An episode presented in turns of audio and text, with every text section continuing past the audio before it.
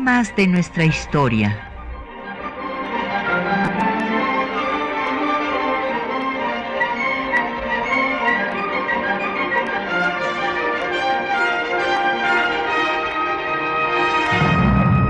Un espacio que difunde el conocimiento del pasado para comprender nuestro presente.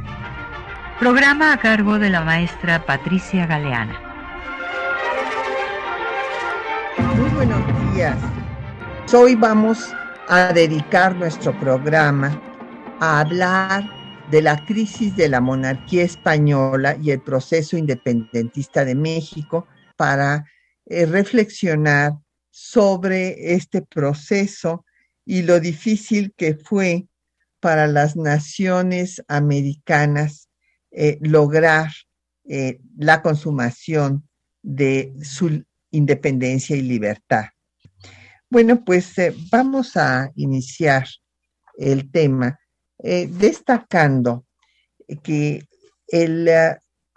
todo el proceso independentista, no solo de México, sino de todas las naciones hispanoamericanas, se va a desarrollar a partir de una coyuntura que pues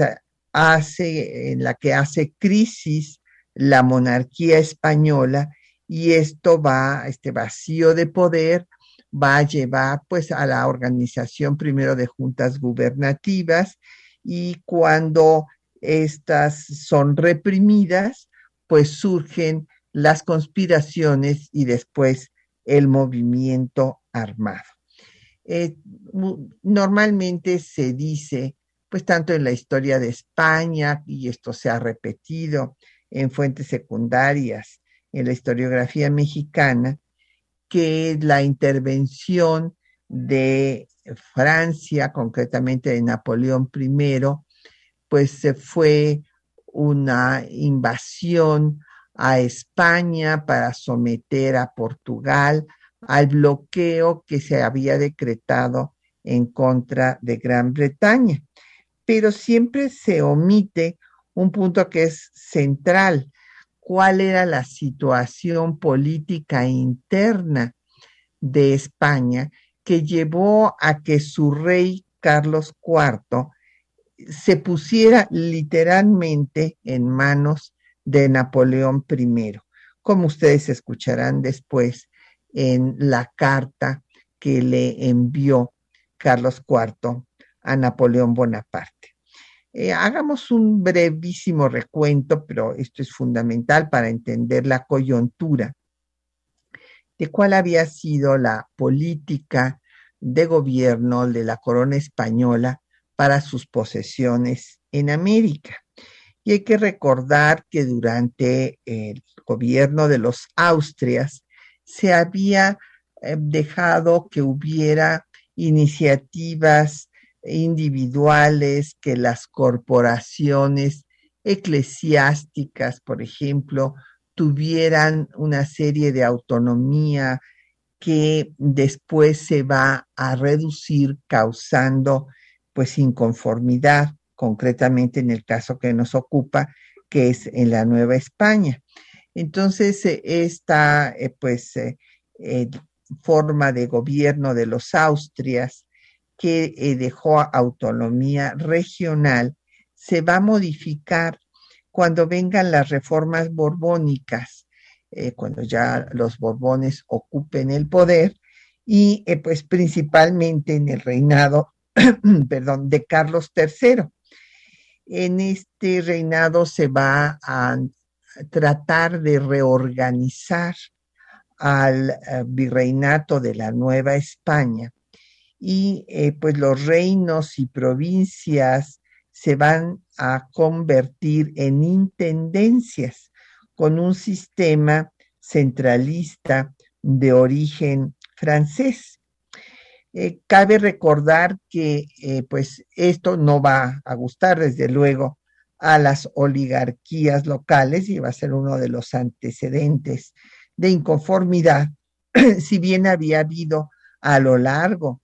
de eh, los 300 años de conquista y colonización, porque hay que decir que la conquista eh, de Mesoamérica llevó pues, todo el siglo XVI, que hubo eh, siempre la resistencia de los grupos originarios para esta dominación. En el siglo XVII se inició la conquista y colonización de Aridamérica, pero todavía en el siglo XVIII continuaba, entonces esto no fue un hecho que se llevó a cabo con la caída de Tenochtitlan, que además se minimiza el hecho y como si hubiera llegado Cortés y de Rondón hubiera tomado Tenochtitlan cuando pasaron tres años desde que llegó para que pudiera tomar Tenochtitlan y esto después de una terrible epidemia. Hubo 17 enfermedades que trajeron los europeos que causaron la mortandad de la población indígena, pero sobre todo la viruela. Y después de 71 días de sitio en el que pues había una mortandad terrible en Tenochtitlan, pues eh, Cortés pudo tomar la Ciudad de México, pero esto oh, no llevó, bueno, eh, pudo eh, tomar Tenochtitlan más bien, y esto no llevó a que inmediatamente estuviera conquistado toda Mesoamérica. Este fue un proceso, como les digo, muy largo. Y en este caso, cabe destacar eh, las observaciones del conde de Aranda, ministro de Carlos III, que criticó el error que había cometido España al apoyar la independencia de las trece colonias inglesas que obviamente sentaron un pésimo precedente, puesto que si eh, estas colonias se independizaban, ¿por qué no se independizarían también las posesiones españolas en América? Eh, Aranda incluso propuso que se creara lo que ahora estamos viendo, que inclusive se pone en cuestión si la Commonwealth eh, muerta Isabel II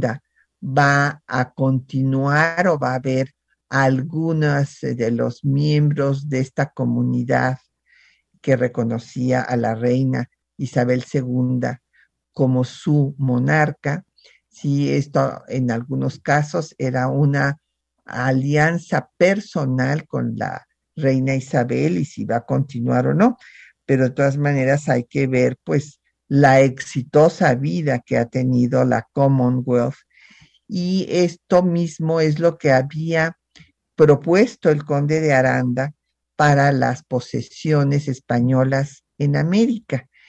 que se crearan tres grandes reinos con miembros de la casa dinástica de los Borbones y que se les diera la independencia y se formara una comunidad iberoamericana. Esto no sucedió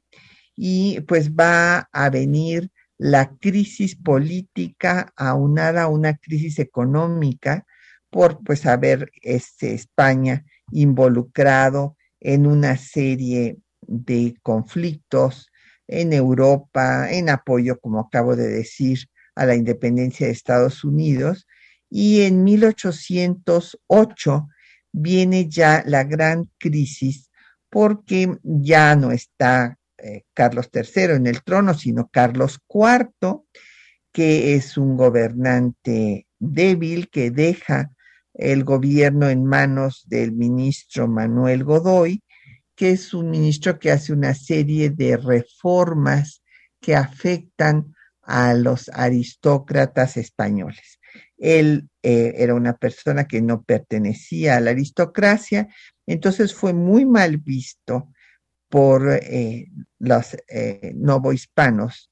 y estos alentaron a Fernando VII, hijo de Carlos IV, a que se rebelara en contra de su padre y le quitara la corona, cosa que sucedió después del motín de Aranjuez. Entonces fue cuando Carlos IV pidió a Napoleón I como el gobernante más fuerte que había en ese momento en Europa, auxilio. Ciertamente ya tenían una alianza entre los Borbones y Francia, también habían firmado los tratados de Fontainebleau y eh, pues en esta solicitud de auxilio, Napoleón I lo que hace es eh, pues hacer que Fernando VII le regrese la corona a Carlos IV, Carlos IV abdique en favor de Napoleón I, quien designa a José Bonaparte como el eh, rey de España. Y esto va a desencadenar toda la organización, como les decía yo, de juntas en las posesiones españolas en América, después de conspiraciones, y al ser estos eh, intentos pacíficos reprimidos, pues estallará la revolución eh, pues, de independencia. Vamos a hacer una pausa para escuchar un poco de música y vamos a escuchar una eh, pues eh, composición que tiene con, pues de, con música de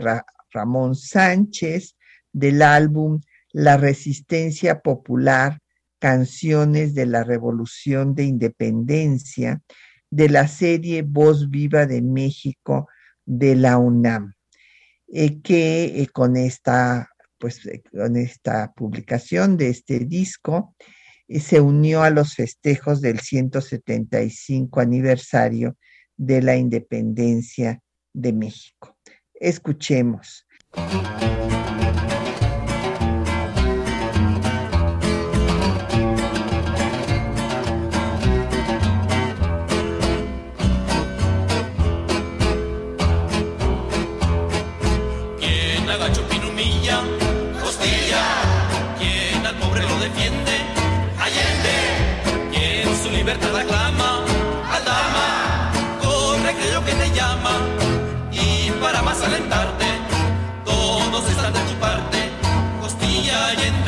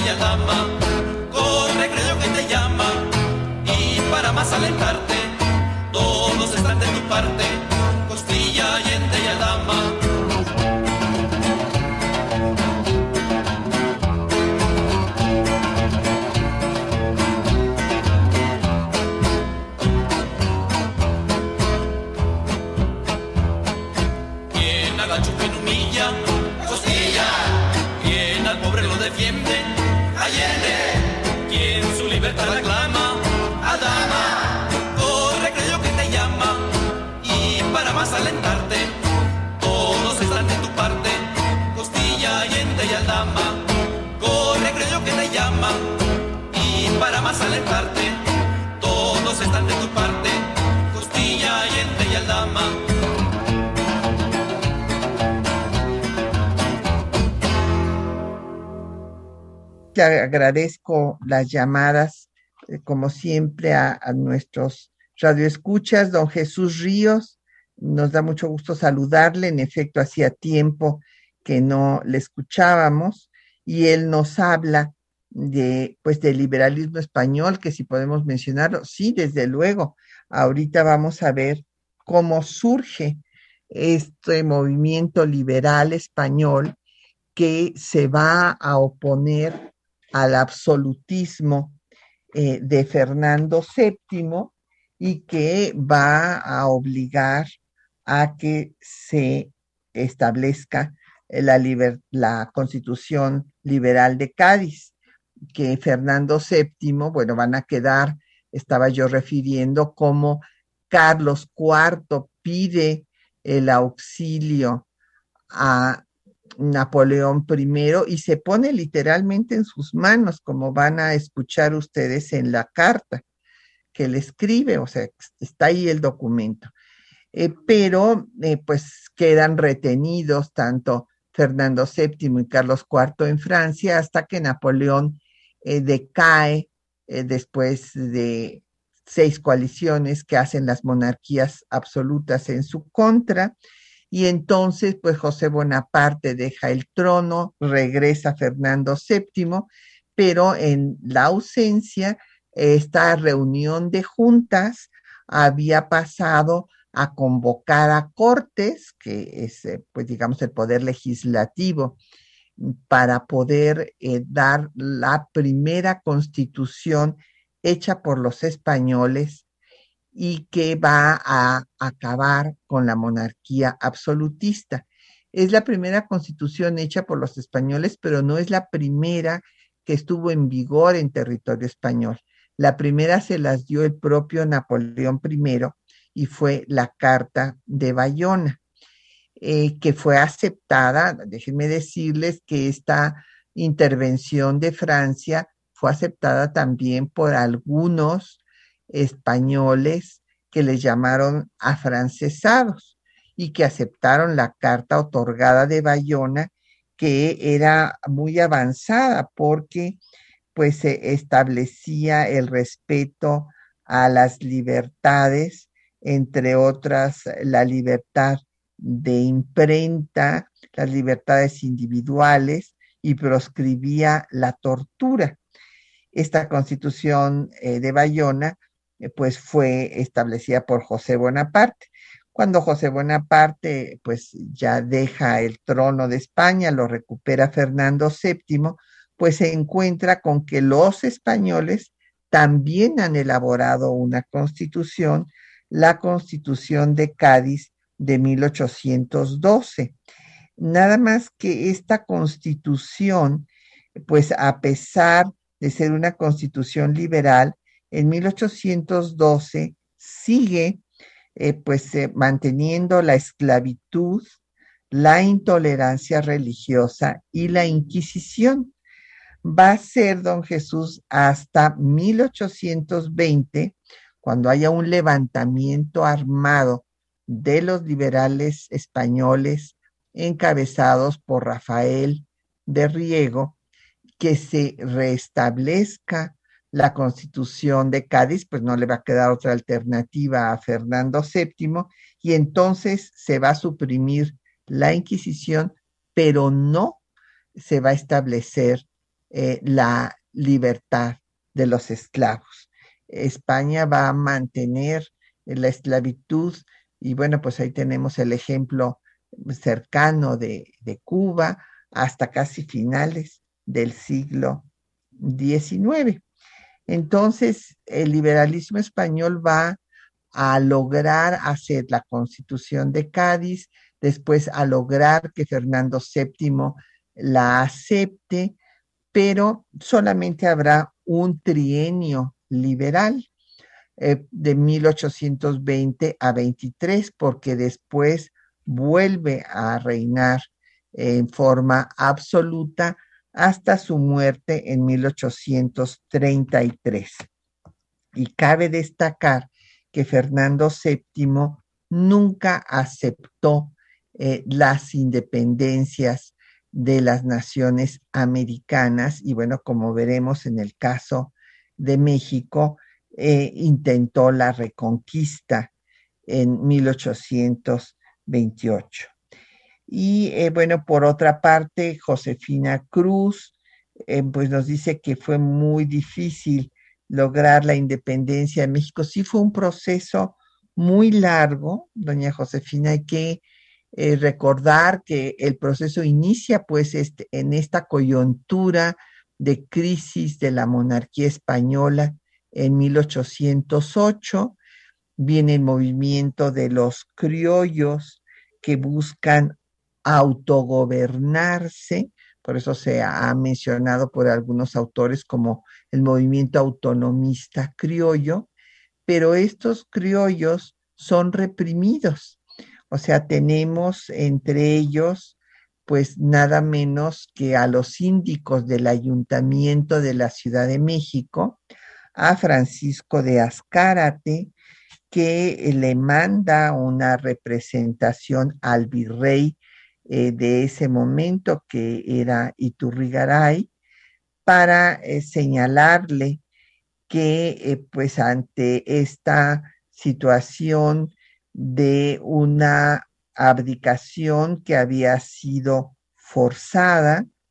pues que tendría que haber pues estas juntas gubernativas. Y Primo Verdad habla de que el rey puede faltar, pero que el pueblo no, y éste se halla en libertad para gobernarse. Y un eh, mercedario peruano, Melchor de Talamantes, habla, va más allá, dice que si no hay rey, pues tampoco hay virrey y que debe de haber juntas gubernativas y reunirse aquí también las cortes para autogobernarse. Esto, como se imaginarán, pues causó eh, temor entre los peninsulares, que eran los que tenían eh, los mayores cargos políticos. Bueno, desde luego el, virrey siempre venía nombrado por el rey y eh, pues los oidores, los miembros de la audiencia, la institución que impartía justicia también estaba conformada por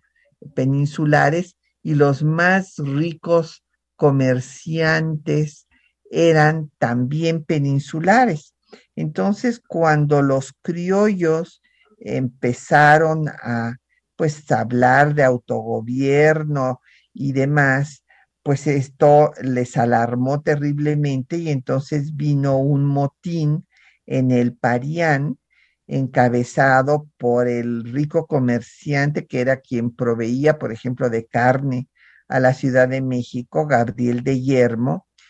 que eh, va a apresar al virrey Iturrigaray. ¿Por qué? Porque el virrey Iturrigaray, si bien no, no había estado en los orígenes de estas disquisiciones de los síndicos del ayuntamiento, sí tenía simpatía por esta posición. Entonces lo apresa y lo remite a España para que sea juzgado. A Primo Verdad lo van a encarcelar en la, en la cárcel del arzobispado, en donde eh, va a ser asesinado. Extrañamente, ¿verdad? Nunca pues se le juzgó ni nada, simplemente se le asesinó y a Melchor de Talamantes se le va a encarcelar eh, y va a estar en San Juan de Ulúa, en donde muere con grilletes eh, pues de, fiebre amarilla. Solo Azcárate va a ser el único que sobrevive y él pues firmará el acta de independencia del imperio mexicano. Entonces, este fue eh, pues el fin de un intento pacífico de buscar el gobierno, todavía inclusive conservando el ah, trono a Fernando VII. Y claro, como viene esta represión, pues ya las conspiraciones que se den ya van a plantear pues un movimiento armado y la independencia absoluta. Hay primero una conspiración en Valladolid y al virrey que, pusieron, que era el arzobispo Lizana y Beaumont,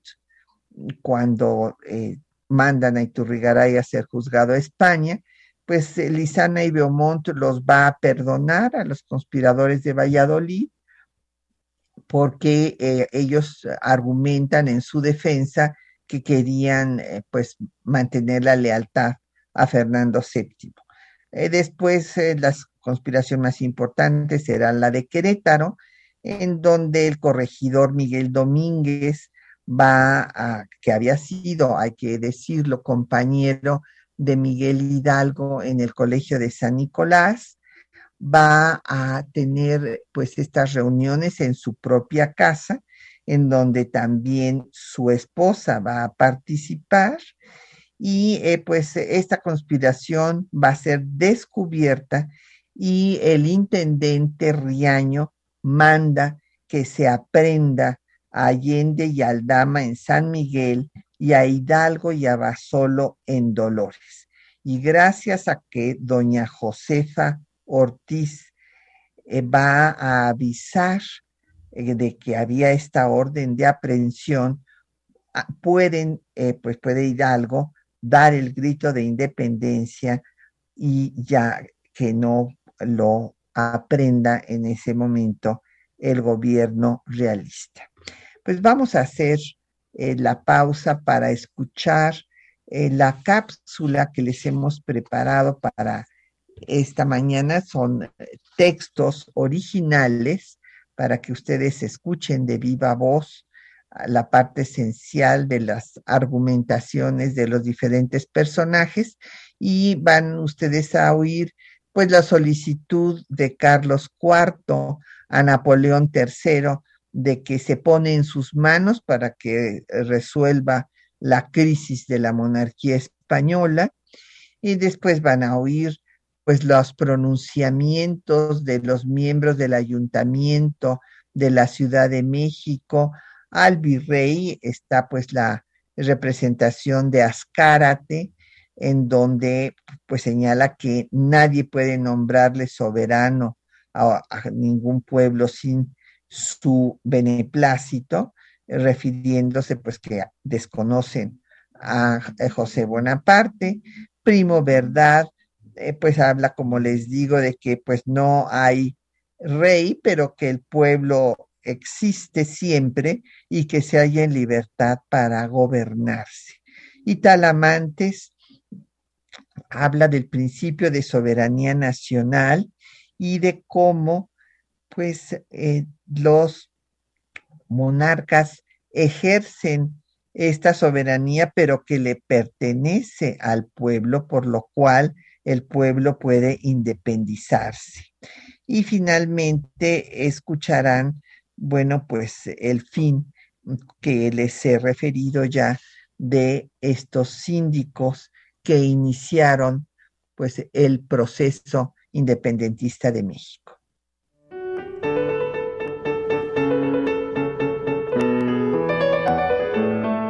La crisis de la monarquía española y la intervención francesa propiciaron los movimientos de independencia de las colonias hispanoamericanas. La oposición de la nobleza española al reformismo moderado del ministro Manuel Godoy culminó en el motín en Aranjuez, la abdicación de Carlos IV a favor de su hijo Fernando VII y su solicitud de intermediación a Napoleón I en marzo de 1808. Vuestra Majestad sabrá sin duda con pena los sucesos de Aranjuez y sus resultas, y no verá con indiferencia a un rey que, forzado a renunciar a la corona, acude a ponerse en los brazos de un grande monarca aliado suyo, subordinándose totalmente a la disposición del único que puede darle su felicidad, la de toda su familia y la de sus fieles vasallos. En julio de 1808 la situación se dio a conocer en la capital novohispana. La efervescencia en los círculos políticos no se hizo esperar el Ayuntamiento de México aprobó una representación redactada por el regidor Juan Francisco Azcárate, desconociendo las abdicaciones reales. Esa funesta abdicación es involuntaria, forzada, y como hecha en el momento de conflicto, es de ningún efecto contra los respetabilísimos derechos de la nación. Ninguno puede nombrarle soberano sin su consentimiento, y el universal de todos sus pueblos basta para adquirir el reino de un modo digno. Una nueva representación de Francisco Primo de Verdad, regidor honorario y síndico del común, reforzó la postura autonomista. Dos son las autoridades legítimas que reconocemos. La primera es la de nuestros soberanos y la segunda de los ayuntamientos, aprobada y confirmada por aquellos. La primera puede faltar, faltando los reyes. La segunda es indefectible por ser inmortal el pueblo y hallarse en libertad. Por su parte, el mercedario peruano Melchor de Talamantes escribió en sus apuntes para el plan de independencia Como la representación nacional, la libertad e independencia de cualquiera otra nación son cosas idénticas, siempre que las colonias puedan legítimamente hacerse independientes, separándose de sus metrópolis, serán también capaces de tomar la representación nacional. La soberanía es un poder que existe siempre en la nación y a los monarcas solamente toca su ejercicio. El virrey Turrigaray simpatizó con la propuesta del ayuntamiento y convocó a una serie de juntas para discutir el asunto. Aunque el virrey no estuvo en el origen de la conspiración, aceptó ponerse a la cabeza del intento pacífico por lograr la independencia. Los peninsulares sintieron amenazados sus privilegios si se alcanzaba la autonomía. En consecuencia, Gabriel de Yermo, con el apoyo de los comerciantes de El Parián, tomó prisionero a Iturrigaray y lo envió a España para que fuera juzgado. Los autonomistas criollos fueron encarcelados, acusados del delito de infidencia, que es la violación de la confianza. Juan Francisco Azcárate fue encarcelado en el convento de Betlemitas, donde permaneció hasta principios de 1809, cuando le fue concedido el arresto domiciliario por motivos de salud. Francisco Primo de Verdad fue confinado en las cárceles del arzobispado, donde fue asesinado en circunstancias no esclarecidas por las autoridades eclesiásticas. Por su parte, Fray Melchor de Talamantes fue arrestado y conducido al convento de San Fernando, después a las cárceles secretas de la Inquisición y a San Juan de Ulúa, donde murió el 9 de mayo de 1809, encadenado con grilletes, enfermo de vómito negro.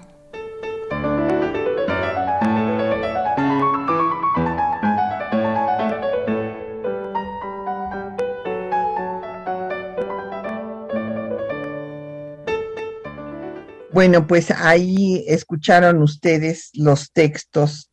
eh, que hemos comentado y cómo este, eh, pues esta crisis de la monarquía española llevó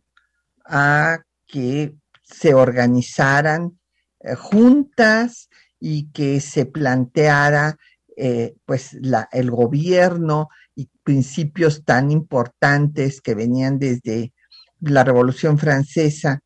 eh, y de los eh, ilustrados franceses como Juan Jacobo Rousseau, el principio de la soberanía nacional, o sea que la soberanía no radica en eh, los soberanos, que en los regímenes absolutistas se denominaban soberanos por derecho divino y que no le daban cuenta a nadie más que a Dios cuando se murieran,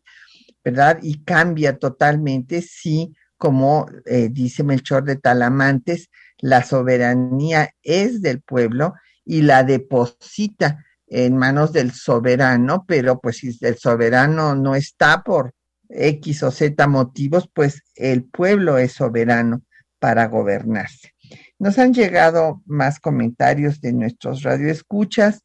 A Elsa Lucía Sánchez, le gustaría que durara más el programa, gracias. Elsa, pero imagínense, sería cansadísimo ya una hora, pues es suficiente y ahora pueden ustedes escuchar todos los programas si están en su trabajo, mientras están eh, desayunando, en cualquier lugar, en cualquier momento, están en Spotify todos a su disposición. Eh, Agustín Alcaraz le gusta el programa, muchísimas gracias a Citlali Leiva, que no se enseña nada de esto en pues la historia ni en primaria, ni en secundaria, ni en preparatoria, que supone que solamente en licenciatura ya en el colegio de historia, pues sí siempre tenemos que ir actualizando estos conocimientos y desde luego actualizando pues los programas de enseñanza de la historia de todo el sistema escolar. Ana Gómez eh, quiere bibliografía, eh, que si tengo algo que les pueda recomendar, bueno, yo coordiné eh, las actividades del centenario, bicentenario de la independencia y publiqué pues varias obras en las que son, pues participan diversos historiadores, como el, la obra El nacimiento de México, publicada por el Fondo de Cultura Económica. También hay un audiolibro en el Instituto Nacional de Estudios Históricos de las Revoluciones de México sobre todo el proceso independentista. Y don Arturo Serna le gusta eh, la música. Sí, este, tratamos de ponerle siempre música pues adecuada al tema, música de la, de la época que estamos tratando. Y bueno, pues, eh, ¿cómo va a desencadenarse pues este movimiento? Ya había yo mencionado que gracias al aviso de doña Josefa, estos líderes insurgentes no fueron aprendidos. Ahí hubo diferentes posiciones. Ignacio Allende propuso pues esconderse y que este para reorganizar eh, el levantamiento armado que originalmente se había pensado que fuera en octubre cuando había un tianguis y este fue Hidalgo el que decidió que se lanzaran al movimiento ya. Y pues tomó el liderazgo, cosa que no le va a perdonar Allende, que se le va a quitar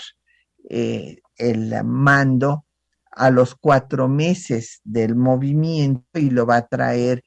en calidad de prisionero cuando son aprendidos por el ejército realista y ejecutados. Pero este movimiento fugaz de Hidalgo de cuatro meses, como decía mi maestro el doctor Edmundo Gorman, hirió de muerte al virreinato de la Nueva España. ¿Por qué? Porque desencadena una revolución popular eh, esa es una particularidad del movimiento de independencia en México, que va a ser distinto a las independencias de las naciones, por ejemplo, sudamericanas, en donde quienes toman el liderazgo son los militares criollos, que es lo que hubiera sucedido si Allende tomar el liderazgo. Pero Allende no tenía carisma, el que tenía el carisma pues fue Hidalgo y además era un miembro del bajo clero, como ya veremos con más detenimiento en el programa de la semana entrante, pero era un hombre de ideas ilustradas que va a dar una medida eh, sin precedente que es la abolición de la esclavitud y este, supresión de las castas. Entonces, por eso el movimiento tiene características totalmente distintas a las de las independencias sudamericanas, en donde pues se organizaron los grandes ejércitos, las grandes batallas, pero no se dieron medidas como la abolición de la esclavitud, ni tampoco como se dio en la independencia de México un movimiento popular en el que participaran todas, hombres, mujeres, niños.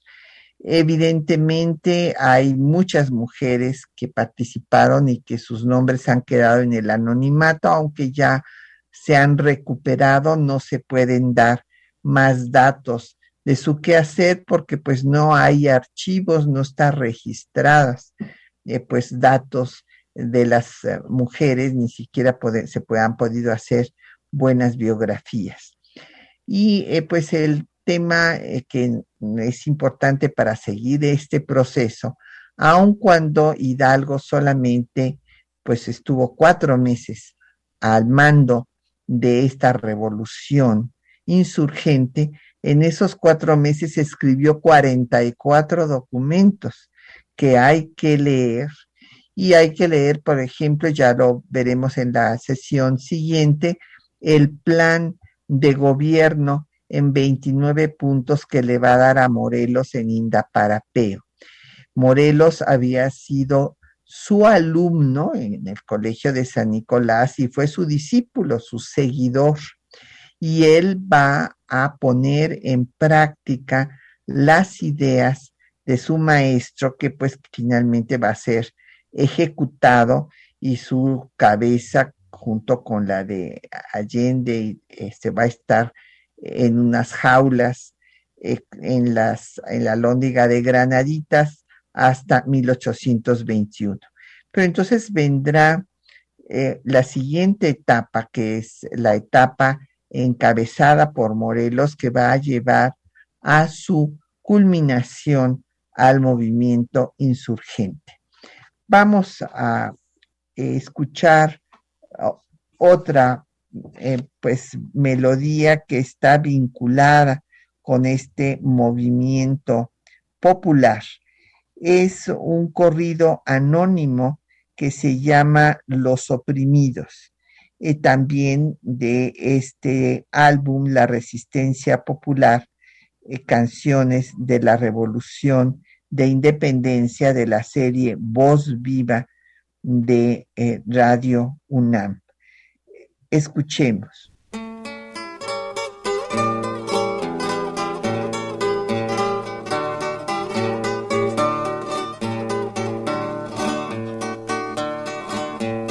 Voy a cantar un corrido de esos que hacen padecer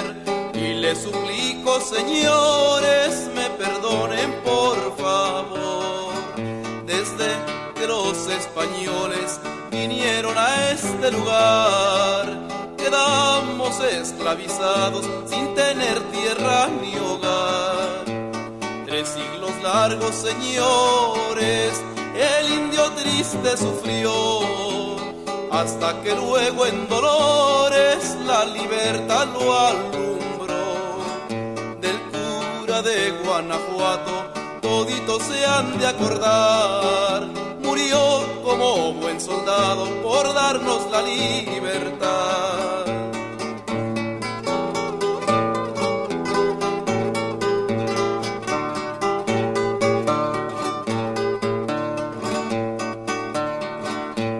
Pero el 21 el gobierno la independencia nos dio, quedando los españoles dueños de nuestra nación la tierra tomaron y al indio nada quedó, sin pensar que por ser dueño durante once años peleó. Por eso el indio ha sufrido miserias, hambre y dolor, esperando le devuelvan sus tierras que tanto amó. Ya mejor le pide al cielo que lo quite de vivir mejor muerto ya no tiene que sufrir.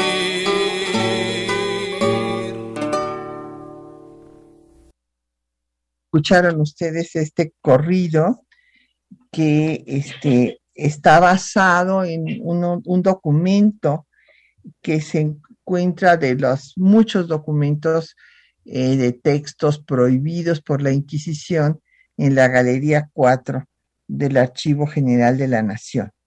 Eh, nos eh, llegaron más llamadas. Gaby Salas eh, sugiere que hagamos un programa de la relación con la Gran Bretaña con motivo del fallecimiento de Isabel II. Con mucho gusto tomamos nota. Erlinda Sánchez nos dice que no tiene computadora y que quiere programas y nos dice el tema, Erlinda, con mucho gusto le podemos grabar un disco y se lo dejamos en Radio UNAM. Y eh, Roberto García por Facebook, eh, pues que en donde puede escuchar los programas, eh, pues Roberto los puede escuchar en propio Radio UNAM, tiene los podcasts, pero también puede usted buscar en Spotify, que también están. Bueno, pues yo señalaba que con Morelos iba a llegar a su culminación el movimiento insurgente. Antes hubo una etapa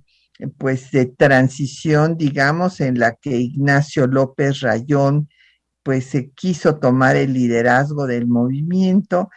pero pues fue eh, rebasado por Morelos, que tenía una gran eh, capacidad de organización, eh, movía sus tropas en las noches, nunca sabían los realistas por dónde iba a atacar y pues Morelos logró tomar Acapulco, que fue el primer encargo que le había hecho su maestro Hidalgo, y dominar toda la zona desde Acapulco hasta Oaxaca, creando la provincia de Tecpan, también pensó tomar Acapulco, pero solo llegó hasta Orizaba. Sin embargo, él logra reunir el Congreso eh, de la Náhuac y dar la primera constitución de México, ¿verdad? El decreto constitucional para la libertad de la América Mexicana, que va a ser elaborada por un puñado de 19 diputados y que es un documento admirable, organizado en 242 artículos, de los cuales tiene eh, su estructura eh, perfecta. O sea, primero está la parte de dogmática o de principios y después la orgánica. Realmente es un documento ejemplar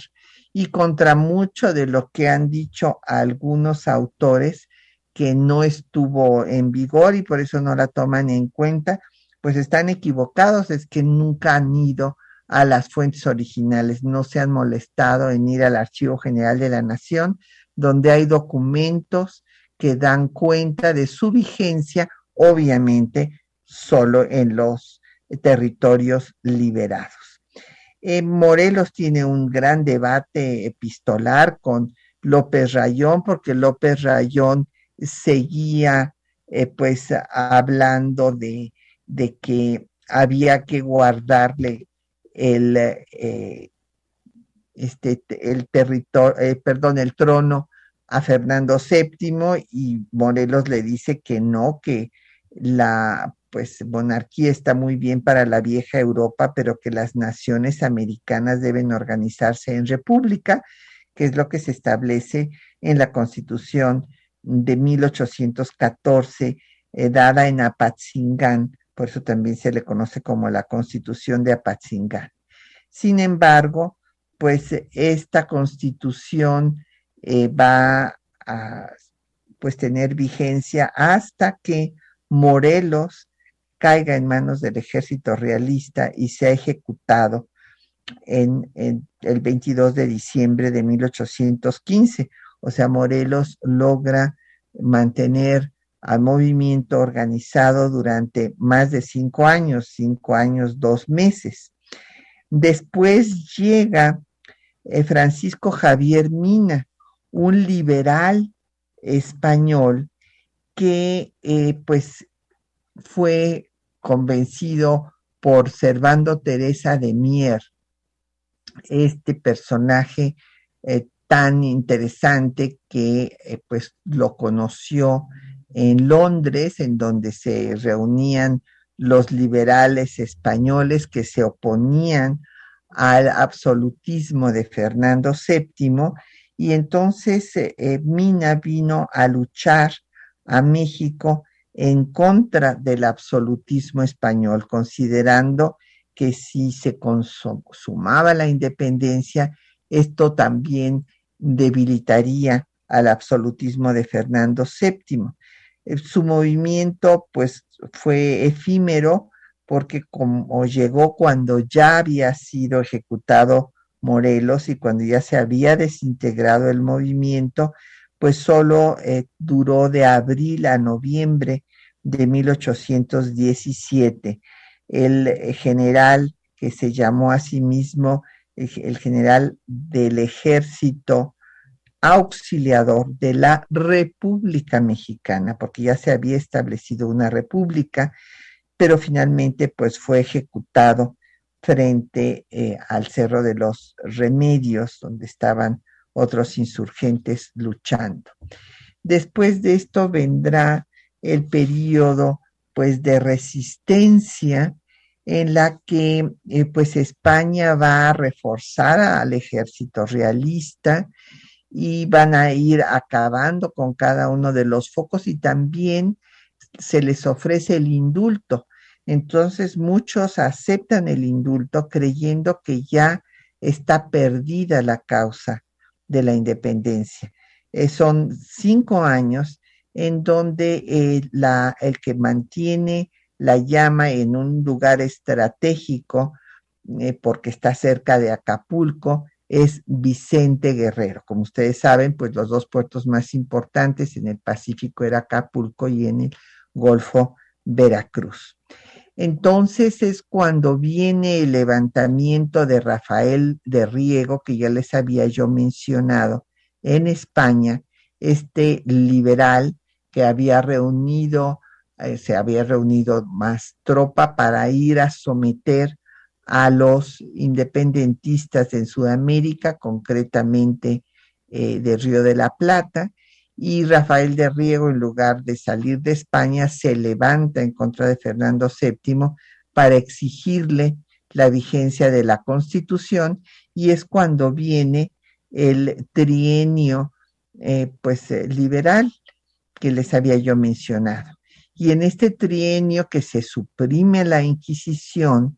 pues aquí va a tener efectos porque pues el eh, inquisidor José Tirado y el canónigo Matías Monteagudo van a encabezar lo que se llamó, se conoce como la conspiración de la profesa. Eh, la iglesia que espero que todas y todos conozcan, si no hay que visitarla en el centro histórico de la Ciudad de México, en donde se planeó invitar a Fernando VII para gobernar sin la constitución liberal de Cádiz.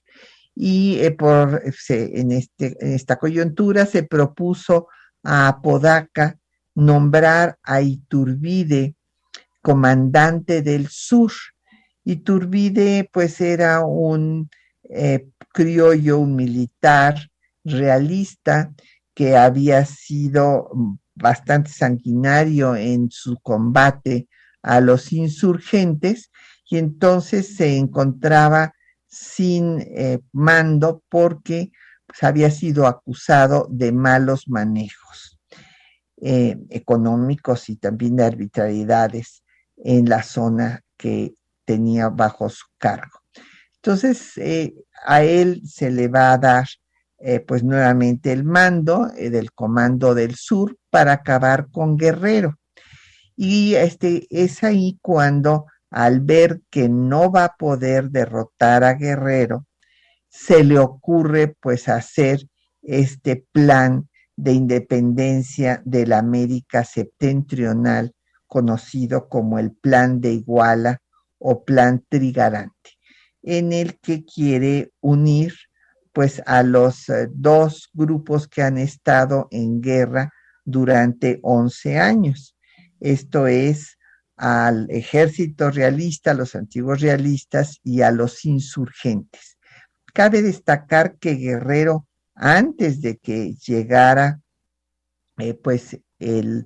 eh, comandante en jefe del sur, Vicente Guerrero, a acabar con él o a intentar acabar con él, ya estaba consciente de que no podía acabar con, eh, bueno, lograr la independencia, pues ahí en las montañas de Guerrero, en la sierra de Guerrero, sino que tenía que buscar aliados y había buscado aliados dentro de los propios realistas, o sea, con los antecesores de Iturbide, con eh, Pedro Moya, que dependía de Armijo, que fue el antecesor de Iturbide, pero estos lo habían rechazado. Esto es importante destacarlo porque ya había una disposición de Guerrero para negociar. Entonces, pues se va a dar esta negociación para acabar con la guerra. Ya, pues eh, la gente estaba cansada de, después de 11 años de guerra. Y entonces, eh, pues Guerrero acepta eh, unirse a Iturbide y el ejército realista pues se vuelve en, eh, como ejército trigarante. Eh, como ustedes saben, es el origen de nuestra bandera nacional. El verde significa independencia, el blanco la intolerancia religiosa, la religión católica sin tolerancia y ninguna otra, y el rojo la unión. Bueno, pues lamentablemente ya se nos acabó el tiempo, pero pues en, el siguiente programa eh, pues seguiremos ahondando en este tema, en la obra de Hidalgo, de Morelos,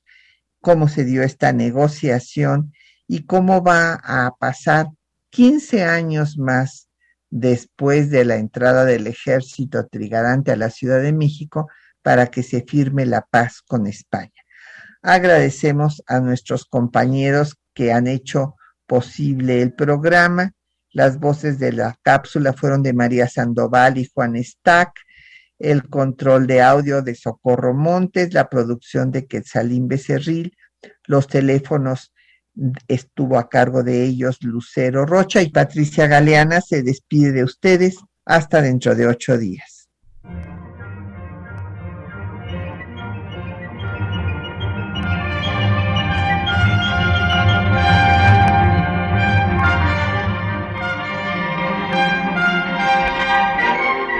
Temas de nuestra historia